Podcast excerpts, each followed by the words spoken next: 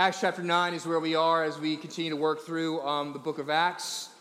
And we come to um, the most famous conversion story, perhaps in all of human history the conversion of Saul to Paul. And I'll just say so I don't forget um, we're, we're, the, the count this morning is going to be about a man named Saul, whose name is later changed to Paul. And I'm not going to be able to keep that straight. So Saul and Paul are the same, they are the same person. And I'm going to just use the names interchangeably. Most likely I'll probably use Paul uh, throughout because I'm more used to that. So just, just to make sure there's no confusion, don't fuss at me. Uh, I know his name is Saul in the text. He's not Paul yet. Um, but yeah. All right, Acts chapter 9. Hear God's word. We read through verse 31, so bear with me as this is a lengthy reading. But Paul, still breathing threats and murder, murder against the disciples of the Lord, went to the high priest and asked him for letters to the synagogue at Damascus, so that if he found any belonging to the way, which is the early name that they gave to Christians, uh, men or women, he might bring them bound to Jerusalem. Verse 3 Now, as he went on his way, he approached Damascus, and suddenly a light from heaven shone around him. And falling to the ground, he heard a voice saying to him, Saul, Saul, why are you persecuting me? And he said, Who are you, Lord? And he said, I am Jesus, whom you are persecuting. But rise and enter the city, and you will be told what you are to do. The men who were traveling with him stood speechless, hearing the voice, but seeing no one. Saul rose from the ground, and although his eyes were opened, he saw nothing. So they led him by the hand and brought him into Damascus, and for three days he was without sight, and neither ate nor drank. Now there was a disciple at Damascus named Ananias. And the Lord said to him in a vision, Ananias. And he said, Here I am, Lord. And the Lord said to him, Rise and go to the street called Straight at the house of Judas, and look for a man of Tarsus named Saul. For behold, he is praying, and he has seen in a vision a man named Ananias come in and lay hands on him, so that he might regain his sight. But Ananias said, Lord, I have heard from many about this man, how much evil he has done to your saints at Jerusalem. And here he has authority from the chief priest to bind all who call on your name. But the Lord said to him, Go, for he is a chosen instrument of mine to carry my name before the Gentiles and kings and the children of Israel. For I will show him how much he must suffer for the sake of my name. So Ananias departed and entered the house, and laying his hands on him, he said, Brother Saul, the Lord Jesus appeared to you on the road by which you came, has sent me so that you may regain your sight and be filled with the Holy Spirit. And immediately something like scales fell from his eyes, and he regained his sight. Then he rose and was baptized, and taking food, he was strengthened. And for some days he was with the disciples at Damascus. Immediately he proclaimed Jesus in the synagogue, saying, He is the Son of God. And all who heard him were amazed and said, Is this not the man who made havoc in Jerusalem of those who called upon this name? And has he not come here for this purpose, to bring them bound before the chief priests? But Saul increased all the more in strength and confounded the Jews who lived in Damascus by proving that Jesus was the Christ. When many days had passed, the Jews plotted to kill him, but their plot became known to Saul. They were watching the gates day and night in order to kill him, but his disciples took him by night and let him down through an opening in the wall, lowering him in a basket. And when he had come to Jerusalem, he attempted to join the disciples, and they were all afraid of him, for they did not believe that he was a disciple. But Barnabas took him and brought him to the apostles and declared to them how on the road he had seen the Lord, who spoke to him, and how at Damascus he had preached boldly in the name of Jesus. So we went in and out among them at Jerusalem, preaching boldly in the name of the Lord. And he spoke and disputed against the Hellenists, but they were seeking to kill him. And when the prophets learned this, or the brothers learned this, they brought him down to Caesarea and sent him off to Tarsus. And finally, verse 31 So the church throughout all Judea and Galilee and Samaria had peace and was being built up and walking in the fear of the Lord and the comfort of the Holy Spirit, it multiplied. This is the word of the Lord. Praise be to God. Verse 1 begins this way and still breathing threats. Still breathing threats. Paul is antagonistic to the church, and yet, what we find at the end of this passage, he is a dramatically changed man. What I want you to see as we begin this morning in the first couple verses, verses 1 and 2 and 3 here, is just how unbelievably and utterly predisposed Saul or Paul would be towards receiving and following Jesus. If there was a man who was more predisposed to being against Jesus, you probably couldn't find it. In, in, intellectually, religiously, emotionally, in all his ways of his life, he had no reason to follow Jesus. He had no reason for there to be a transformation in his life. Just think about who Paul or in his in Saul's um, biography a little bit and, and who he was. He was, um, a, he was a student under a man named Gamaliel in Jerusalem. Now, Gamaliel was a renowned rabbi. He was the grandson of uh, a very, one of the most famous rabbis in um, Jewish and Israelite history named Hillel. In fact, there's a whole tradition of um, how you understand the Old Testament law based on Hillel. And this is his grandson. He was the elite of the elite in biblical studies. And Saul spent much of his life training under and uh, under Gamaliel and being taught how to read the Bible and how to essentially be a lawkeeper and a lawyer for God's law. And he was trained to be a learned Pharisee. You have to understand who the Pharisees are. We, we often have this word Pharisee, in which we, that's usually how we refer to somebody as a hypocrite now. But they were more than simply just hypocrites. These are guys who had somewhat kind of earned their badges. They were the zealous of the zealous. They were the strict of the strict. You know how there's different kind of um, monks within the Roman Catholic Church? There's our Augustinian monks, and there's Benedictine monks, and there's Carthusian monks. And then there's this group called Trappist monks. Normally, when we think of Trappist monks, we think of Belgian beer. But actually, the Trappist monks are known for being the most strict. In fact, if you'll know, if you ever were to see the name of a Trappist monks, you'll see these four letters, which stand for this Order of the Cistercians of the Strict Observance. Those four letters would follow any name of a Trappist monk. In other words, what those four letters are communicating is this all the other monks out there who live a rather strict life, wouldn't you say? They look at the Trappist monks and they go, Those guys are strict. That's who the Pharisees are. This is who they were. They were the elite academic and religious leaders. And here's what I want you to see everything about the mental infrastructure and the worldview infrastructure of Paul rejects Jesus. If he accepts the premise that Jesus fulfills the law and the prophets, it dismantles his worldview. If he accepts the premise that the God who was on Mount Sinai, who gave the law, Yahweh, I am who I am, came to earth as a peasant Jewish man and died for our sins and rose from the dead, that would destroy his worldview.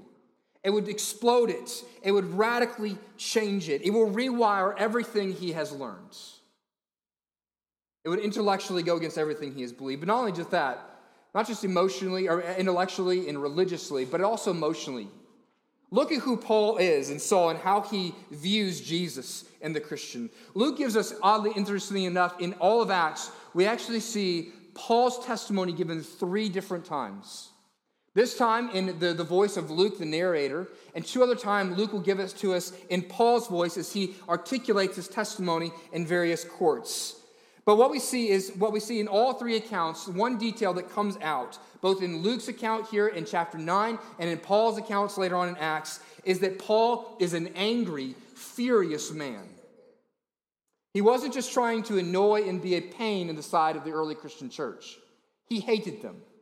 Listen to what Paul says about himself in Acts 26, verse 11. He says, And I punished them, speaking of the Christians, I punished them often in all the synagogues and tried to make them blaspheme. And here's how he describes himself. And in raging fury against them, I persecuted them even to foreign cities. In other words, for Paul, it wasn't enough that they, they persecuted him and they left his city. No, no, he's, and they, let, they didn't just leave his city, they left Israel. Damascus is not in Israel, it's in Syria. He, he leaves the country to go find these guys. He gets special permission to drag these guys back into the country so they might persecute them, throw them in jail, and even kill them. He is a raging, angry man. And he is spewing threats. That's how it even begins in chapter 9. It's interesting, the, the, the commentators on the language here for this word, raging fury, it is a, is a very rare used word in the Greek language. But literally, what it means is he has the rage of a wild beast.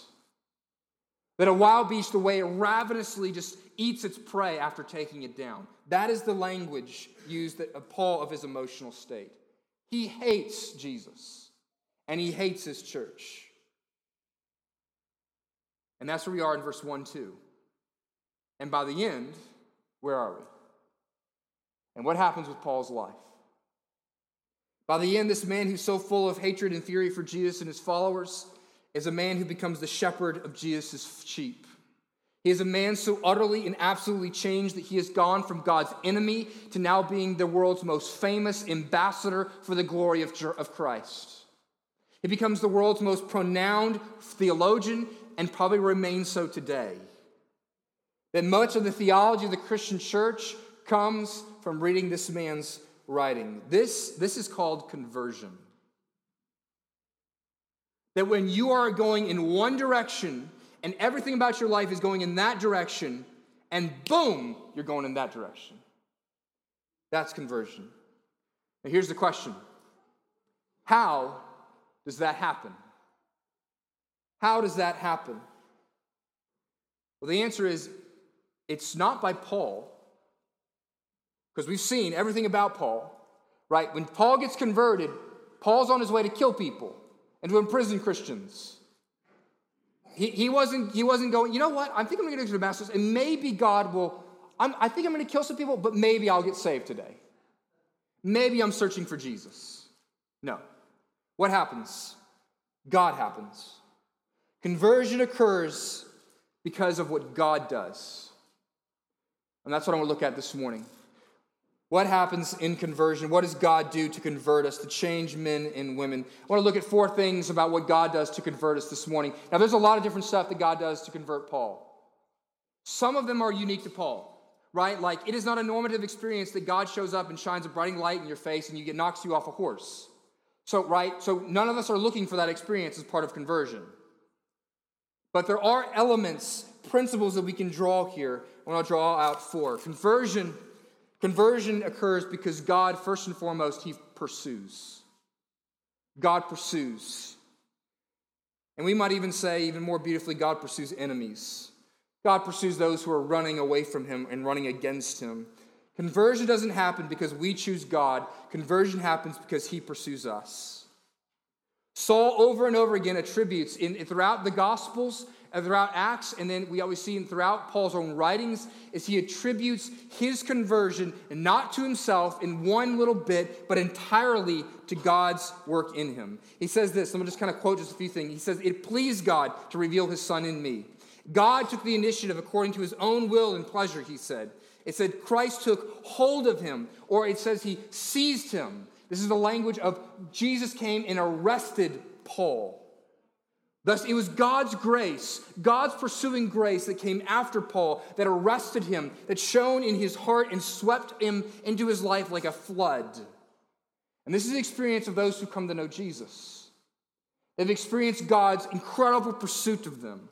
C.S. Lewis talks about this so articulately that when he was an, atheist uh, literature professor at Oxford, one of the things he writes about after he'd come to know Jesus and come to faith he writes about how God had, he realized that God had been pursuing him the whole time. He says this He says that I was the most dejected, reluctant convert in, convert in all of England, drug into the kingdom, kicking, struggling, resentful, and darting my eyes in every direction, looking for a chance to escape God.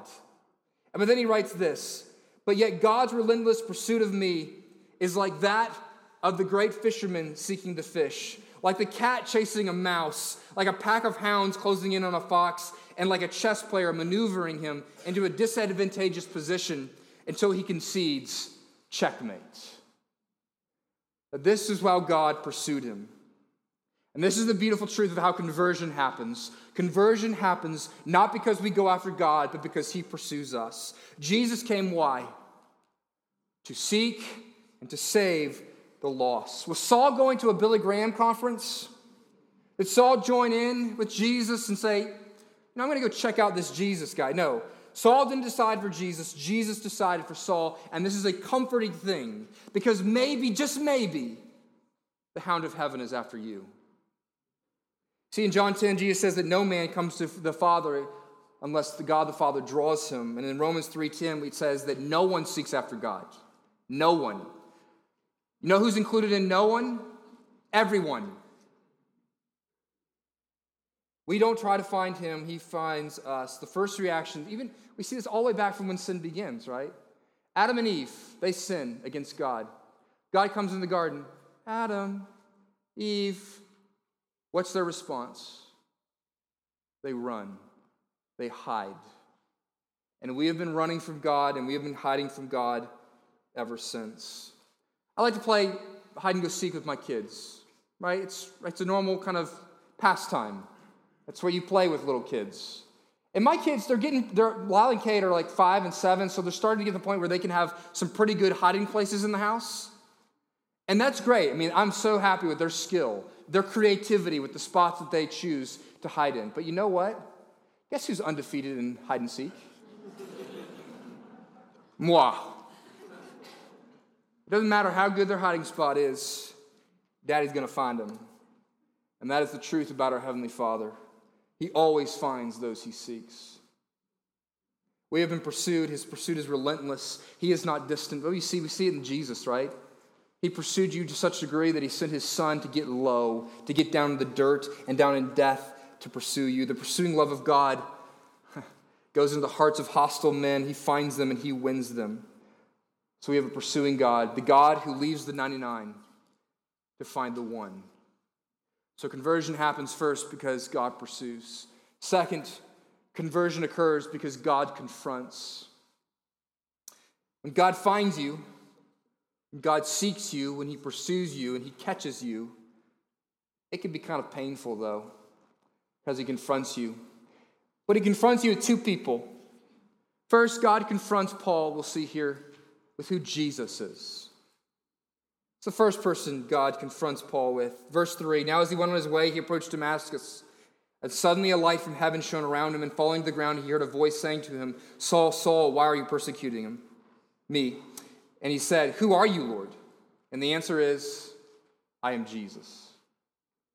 Saul thought he knew who God was. He thought, for example, that God could never become a human being. He thought that God would never set aside the temple and the sacrifices. He thought, for instance, that he thought he knew who God was. He thought he, that Christians had to be wrong. And that's why he was so zealous about persecuting them and throwing them in jail.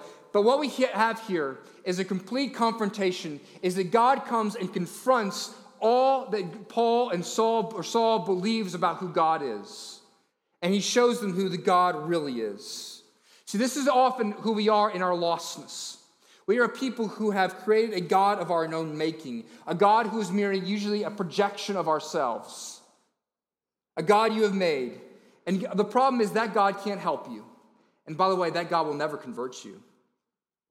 That God will not question you or challenge you, can't lift you up, and can't make you more than you are because that God is merely, merely a hologram of you.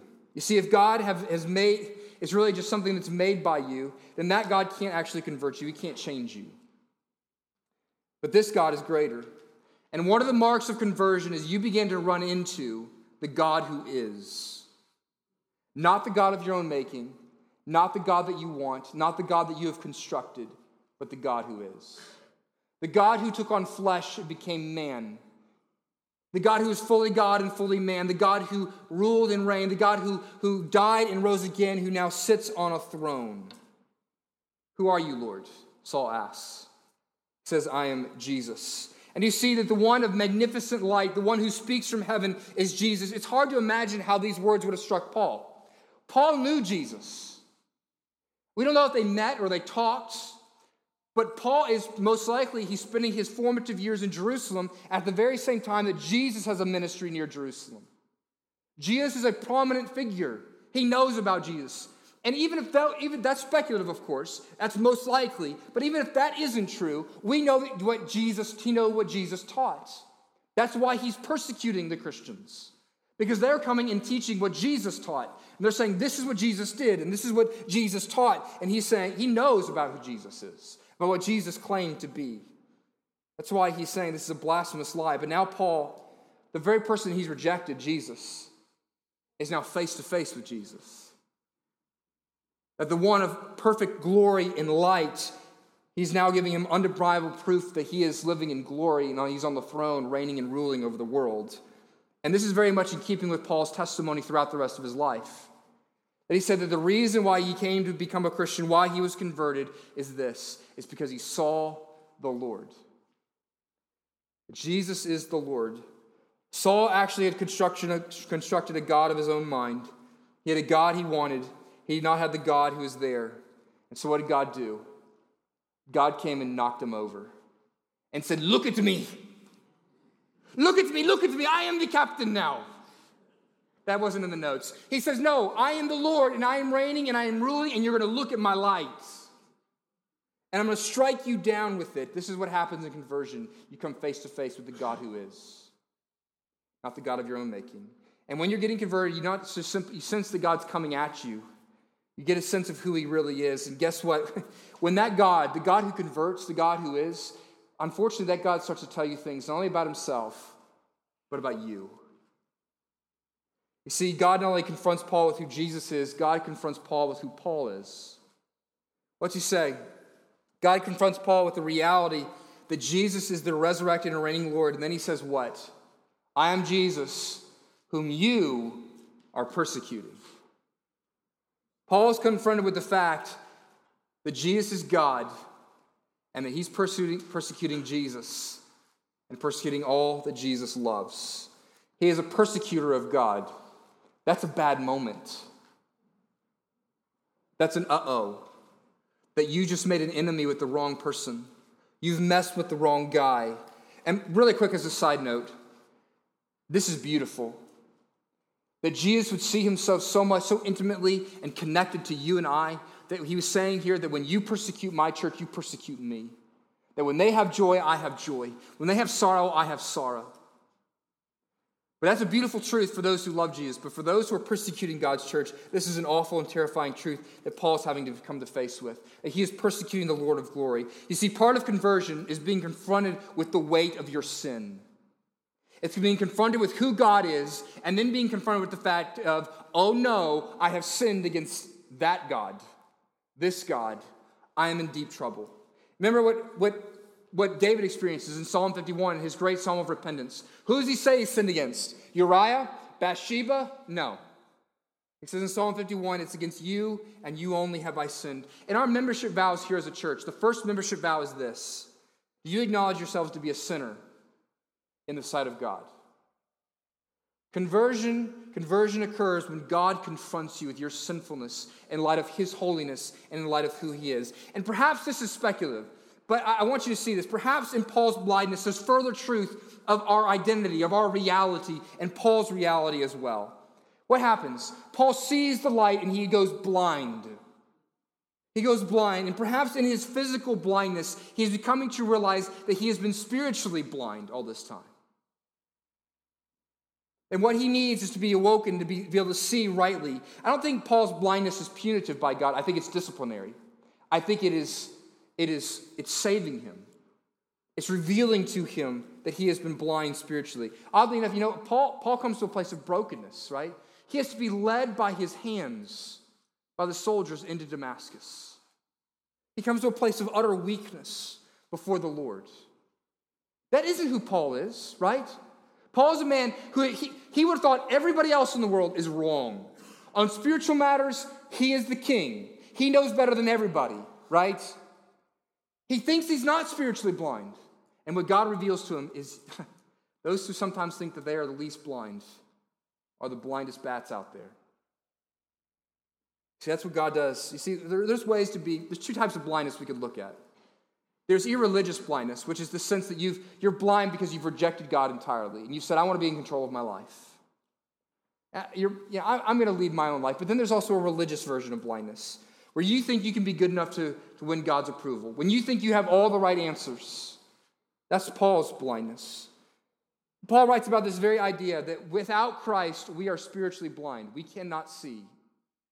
He says this in 2 Corinthians 4, verse 4. Paul writing, In their case, the God of this world has blinded the minds of unbelievers to keep them from seeing the light of the gospel of the glory of Christ, who is the image of God.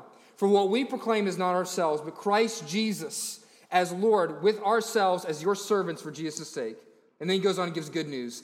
For God, who said, Light, let light shine out of darkness, has shone into our hearts to give the light of the knowledge of the glory of God in the what? The face of Jesus Christ.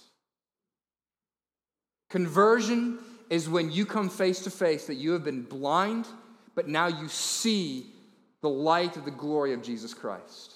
That's what conversion is.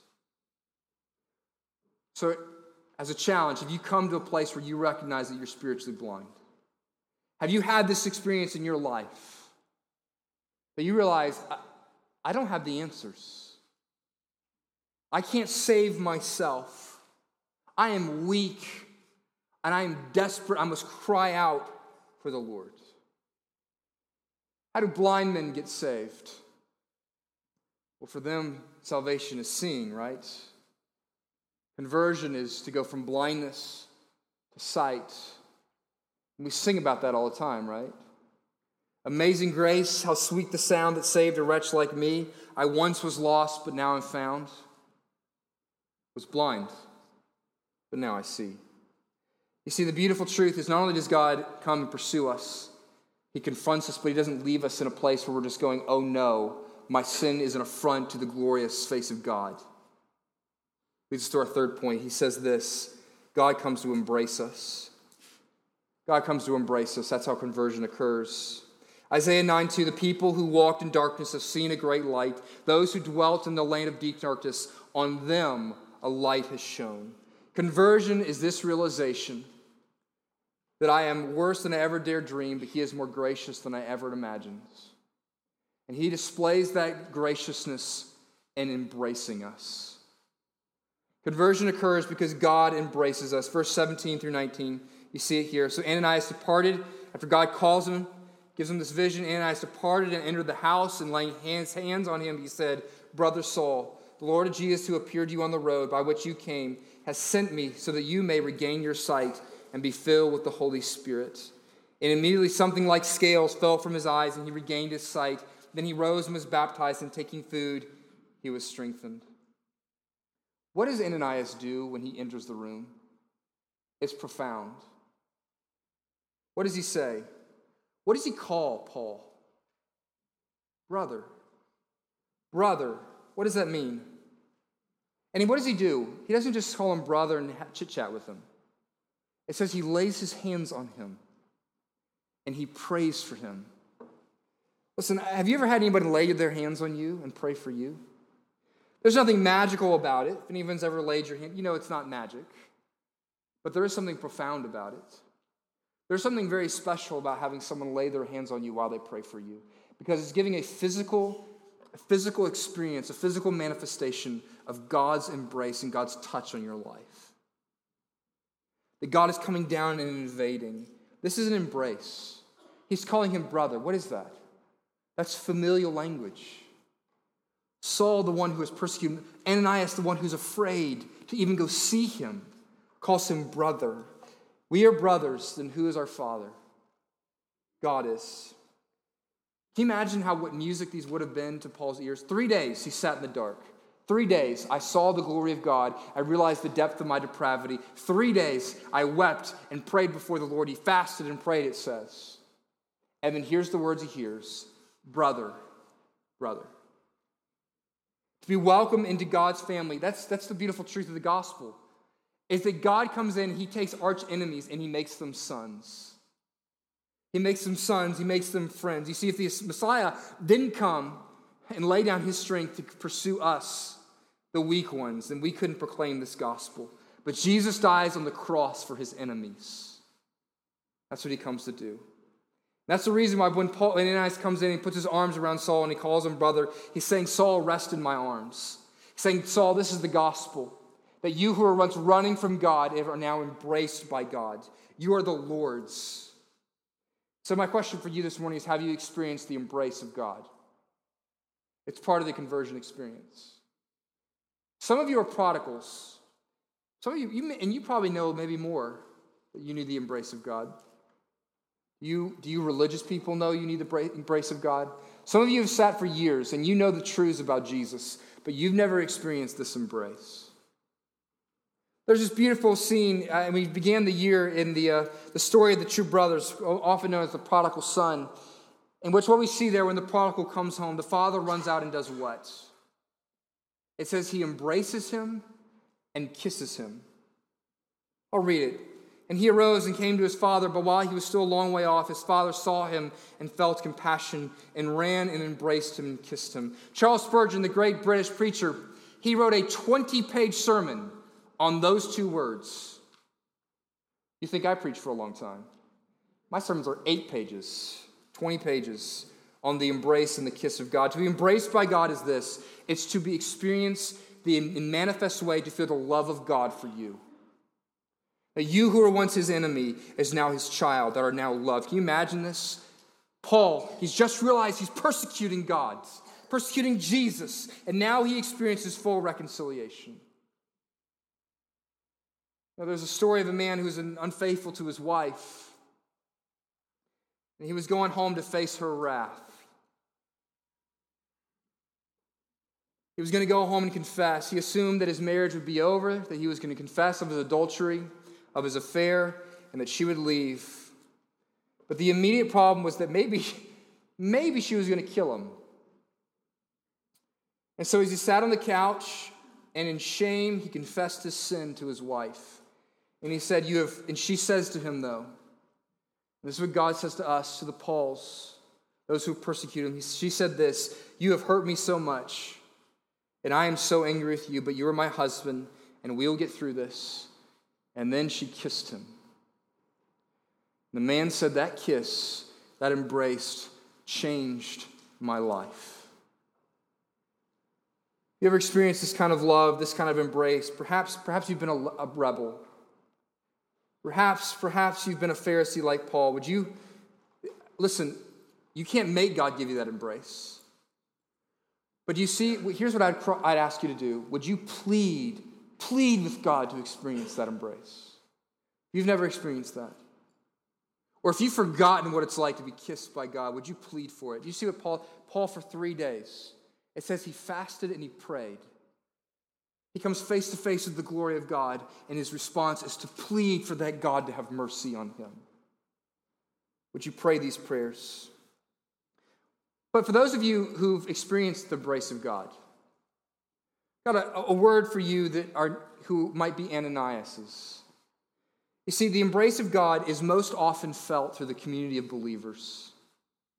You see, Paul's experience is God's embrace here through Ananias. And then, as we saw at the last chapter, I'm not going to reread it or go over it again, but we see that when Paul, a couple years later, he goes to Jerusalem, and Paul enters Jerusalem and wants to join the church. And what's the response? A no. We're scared of you. I'm sorry, we can't, we can't handle having you here. How does he enter into the church? Because a man named Barnabas goes over to Paul at great risk and puts his arm around him and says, Come on, Paul, you're coming to church with me. I'm going to vouch for you. Ananias, a threat for his life, says, Come on, Paul. I'm going to lay my hands on you. I'm going to pray for you. There is an urgent need today for modern day Ananias's and Barnabas's. Those who would say, you know what, I don't really care what the church people think. I'm going to go get that neighbor. I'm going to go get that person. I'm going to bring him to church. And they may not smell right, and they may not look right, and their life probably won't be pretty yet. But I'm going to put my arm around them, and I'm going to welcome them. That I'm going to be the means of them experiencing the kiss and the embrace of God the Father. You understand? This, this, is, this seems so rote. We do it so often. But when we have people come up here and line up and give membership vows, and, and we as a church accept them, do you understand how, how amazing that is? To have people to get up here and say, I am a sinner and I am lost without God, and then to have a church come up to you, to have elders say, Your profession of faith, that we see in you, we see Jesus in you. We desperately need that. You see, the vast majority of the people who walk in here on a Sunday morning and who give membership vows from time to time in our church are people who have stories like Paul's.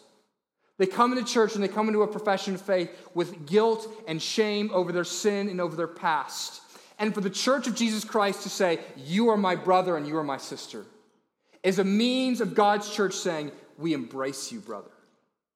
With all of your lostness and all of your brokenness of the past, we embrace you. And so we need Ananias and we need Sapphira. We need, we need Barnabas's. Most often, this embrace comes through someone you know. For many of you, this story, we often think of the person who walked up to somebody's dorm, and that, that's the stories that we hear. The vast majority of the time, it's a friend, it's somebody you were dating, it's a mom and a dad, it's a spouse who forgave you. And this, understand this, this call to be people who embrace, who are Barnabas's and Ananias, is not an easy one.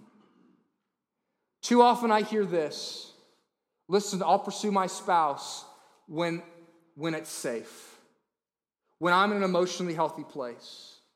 I'll embrace them and extend to them forgiveness. No, no. God comes to Ananias and he says, You will get up and you will risk your life, your emotional, your physical, your well being, and you will enter into their lives at great cost, possible great cost to you. God doesn't say, oh, okay, let's wait till you're emotionally healthy. You think it was very healthy for Ananias to go hang out with someone who was after killing his friends? No. And yet God calls him to do it. Would you be an Ananias and a Barnabas to pursue? Last point conversion occurs because God chooses. Because God chooses. if this sermon hasn't rankled you enough for people who came, you're like, your mama told you about going to a Presbyterian church, and you're like, I smell it. I smell it. No. Listen, God definitely chooses in regards to your salvation, but that isn't how he talks about it here. Verse 15 Lord said to him, Go, this is talking to Ananias, for I have chosen him, chosen to be an instrument of mine to carry my name before the Gentiles and kings and the children of Israel, for I'll show him how much he must suffer for the sake of my name. When God calls us, when God chooses us, He's choosing you. He says here, He is, Paul is God's chosen instrument. For what? To be his ambassador. Whenever God calls you to join his family, he calls you to a work.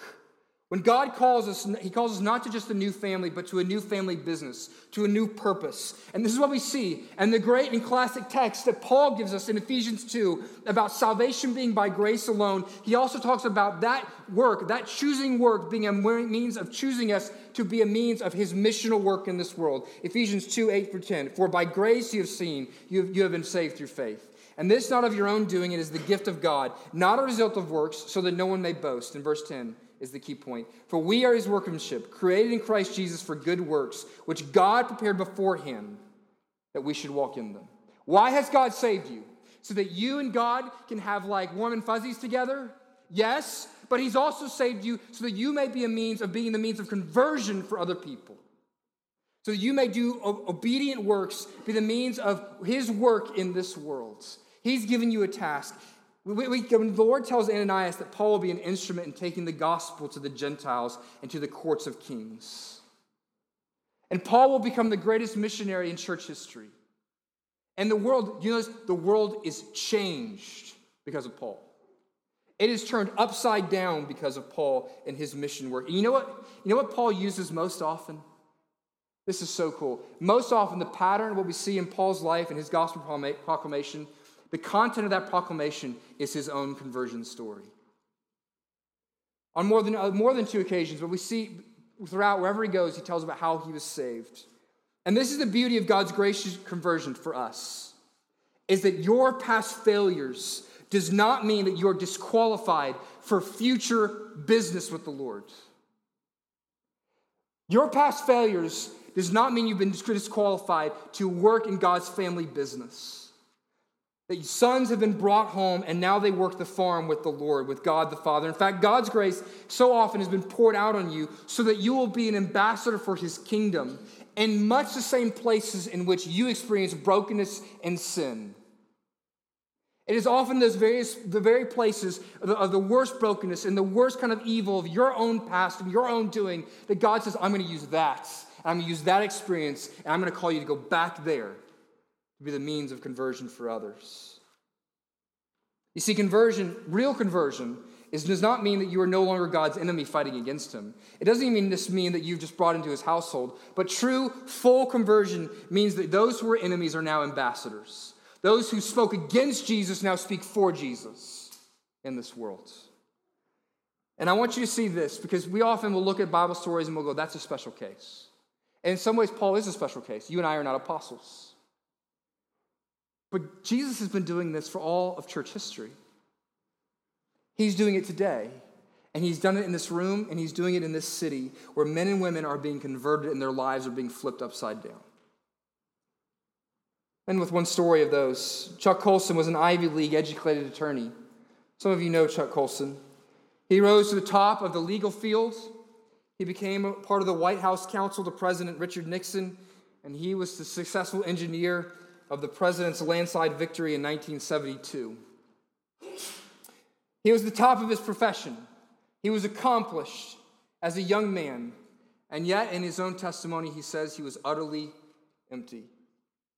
All these accomplishments, and he still had to look at his life and say, Is this all there is? He was preparing for a career outside of the White House as a corporate attorney. And when, at the time he went to see one of his friends, he was obviously under a lot of uh, scrutiny because of the Watergate scandal. And in fact, he was the first of Nixon's uh, various cronies in the White House who went to jail for his connection to Watergate. But he went to see a friend in the midst of this. This friend, and he spent some time with this, this man who used to be a business partner, and he spent some time with this guy, and he realized that this guy was very, very different. And he said, What is different about you? And the man said this I have put my faith in Christ Jesus as my Lord and Savior, and it has changed my life. And Colson, in his own testimony, said, I wasn't from the South, I was from New England. I, I didn't talk like this. That kind of religious language wasn't, that made me uncomfortable. But sometime later, this conversation with this friend kind of nagged at him. So he went back to his friend's house sometime later and he asked him, and he said, Explain about this Jesus. And his friend shared with him the gospel and gave him a book, Mere Christianity by C.S. Lewis, and read parts of the book to him. And Colson said, I'll think about this. And Colson left the house that night. He got in his car and he began to drive down the road. But then he said something bizarre happened. He was so overwhelmed suddenly by his emotions that he had to pull off the side of the road, and he said that he wept for an hour. He said he sat there and he was thinking, This hasn't happened to me.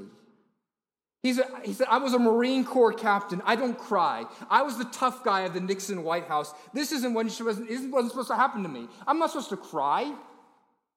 And he said he felt like, as, as he kind of thought about his tears, he said, Surely, right now I feel all this, but surely tomorrow morning I'm going to wake up and I'm going to be embarrassed by this display of emotion. But he said it wasn't what happened. He said he woke up the next day and he felt renewed and he felt like he had never felt in his entire life.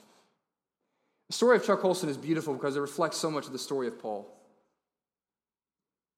You see, this Slate magazine, a number of years ago, uh, by a writer named David Plotz, was doing a biography on Colson. And he said this that Colson was Richard Nixon's hard man. He was the evil genius of an evil administration. Colson himself later wrote that he was valuable to the president because of this, because he was ruthless in getting things done. And the chief of staff for, for Nixon's White House, H.R. Haldeman, who you, many of you might recognize that name, described Colson as the president's hitman.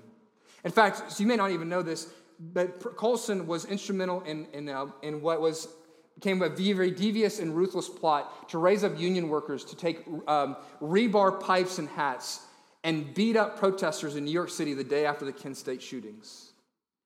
70 people went to the hospital because he brought it about. This man, this man with all his evil genius, this man with all his, his ruthlessness, this man is saved. He goes to jail because of his connection to the Watergate scandal. He, is, he receives the Lord Jesus as his Lord and Savior. And what does God do with Chuck Colson's life?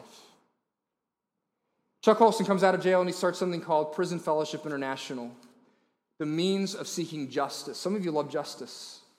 Saul begins to see justice about, seek justice for the way prisoners were treated and the conditions in which they lived, to rehabilitate them. But not, not only that, but thousands upon thousands upon thousands come to know Jesus through that ministry because of this man who God converted.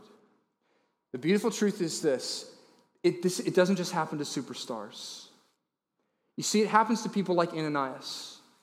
Do we ever hear about Ananias ever again? No. But what happens? Because God converted Ananias, and Ananias was the means of embracing Paul, what happens? The world is changed. God is a converting God, and He changes His people. Praise be to God. Let's pray. Gracious Heavenly Father, we thank you that um, the story of salvation is not a story that goes like this. I was really bad, and then I, then I decided not to be bad. And I went to Jesus and I told him how bad I was, and I tried to be good. But instead, Lord, the story of all of our lives is that we are running from you as fast as possible, but we couldn't outrun you. And so, gracious Heavenly Father, I pray for those in this room who, who maybe never experienced the, the embracing love of Jesus, who've never been confronted with the glory of Jesus Christ and confronted with the depths of their own sin.